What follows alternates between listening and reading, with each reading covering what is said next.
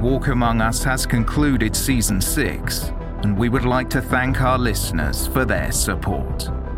The wait for the new season won't be long, as we are back on Wednesday, July 6th with an in depth look at the life and crimes of Levi Bellfield and the claims that he was responsible for the murders of Lin and Megan Russell.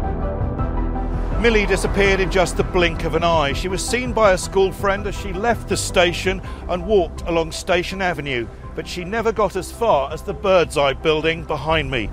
Instead, she was snatched here, right on Levi Bellfield's doorstep. Levi Bellfield picked his victims at bus stops. In nearly every case, they'd either just got off a bus or they were waiting for a bus. Bellfield, meanwhile, would be sitting in his car nearby watching and when he saw that his victim was alone, he would strike. During my investigation of Levi Bellfield, we took a statement from a reliable source who is absolutely firm in saying that at the time of the Chillenden murders, he was in southwest London, he was nowhere near it. It's a remarkably detailed account of what's happened, uh, what, what went on on the day, and some of the tiny pieces of information are such that you wouldn't have thought to make it up and I, am totally convinced it's, it's absolutely a genuine confession.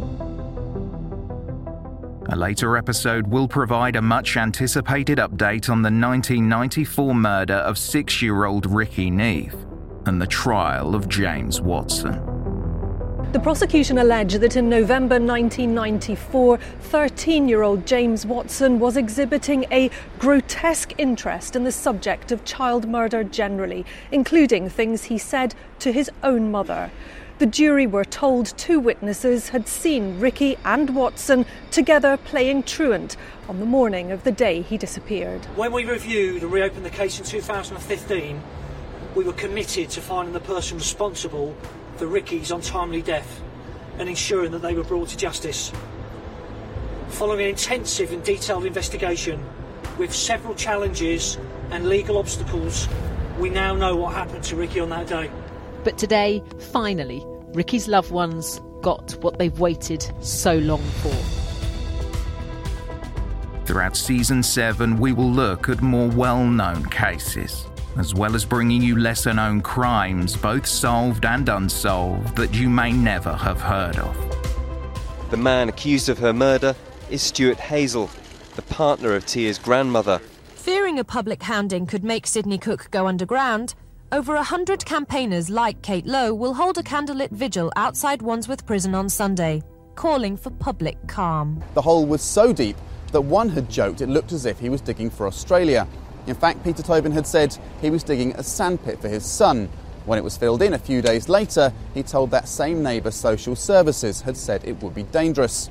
It was, said William Clegg QC, an obvious lie. Charged with the murder of Lesley Whittle four days ago, Donald Neilson today faced eight further charges three of murder, three of attempted murder, one of kidnapping, and one of demanding money with menaces. For nine years, Bill Jenkins has relived his daughter's murder in three Crown Court trials and two appeal court hearings.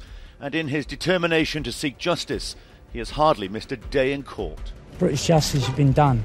And all I can say is let him get out of this one. It belongs to me now. It is totally out of character for Leah to go missing. She hasn't spoken to her family and friends. She hasn't used her mobile phone or accessed her bank. She hasn't used social media. It is a realistic possibility that their involvement and the money they made from those scams led the couple's killer to their door. Certainly, the level of violence that they suffered is difficult to understand if all that was at stake was the laptop and mobile phones that were stolen from their house. Michael Fagan, without shoes but wearing a pair of slacks, a sweater, and shirt, constantly turned to his wife and family, waving and smiling during the 20 minutes proceedings. His lawyer, Mr. Maurice Nadim, said let us remember the charges do not relate to the incident in the Queen's bedroom. At that, Fagan shouted, I told you not to mention the Queen. I'd rather plead guilty than have her name mentioned in this court. At least 12 years in prison for the teenager whose obsession with vampires drove him to kill. Make sure to follow They Walk Among Us on your favourite podcast player. Share the show with your friends and join us on social media. They Walk Among Us will be back for season 7 on Wednesday, July 6th.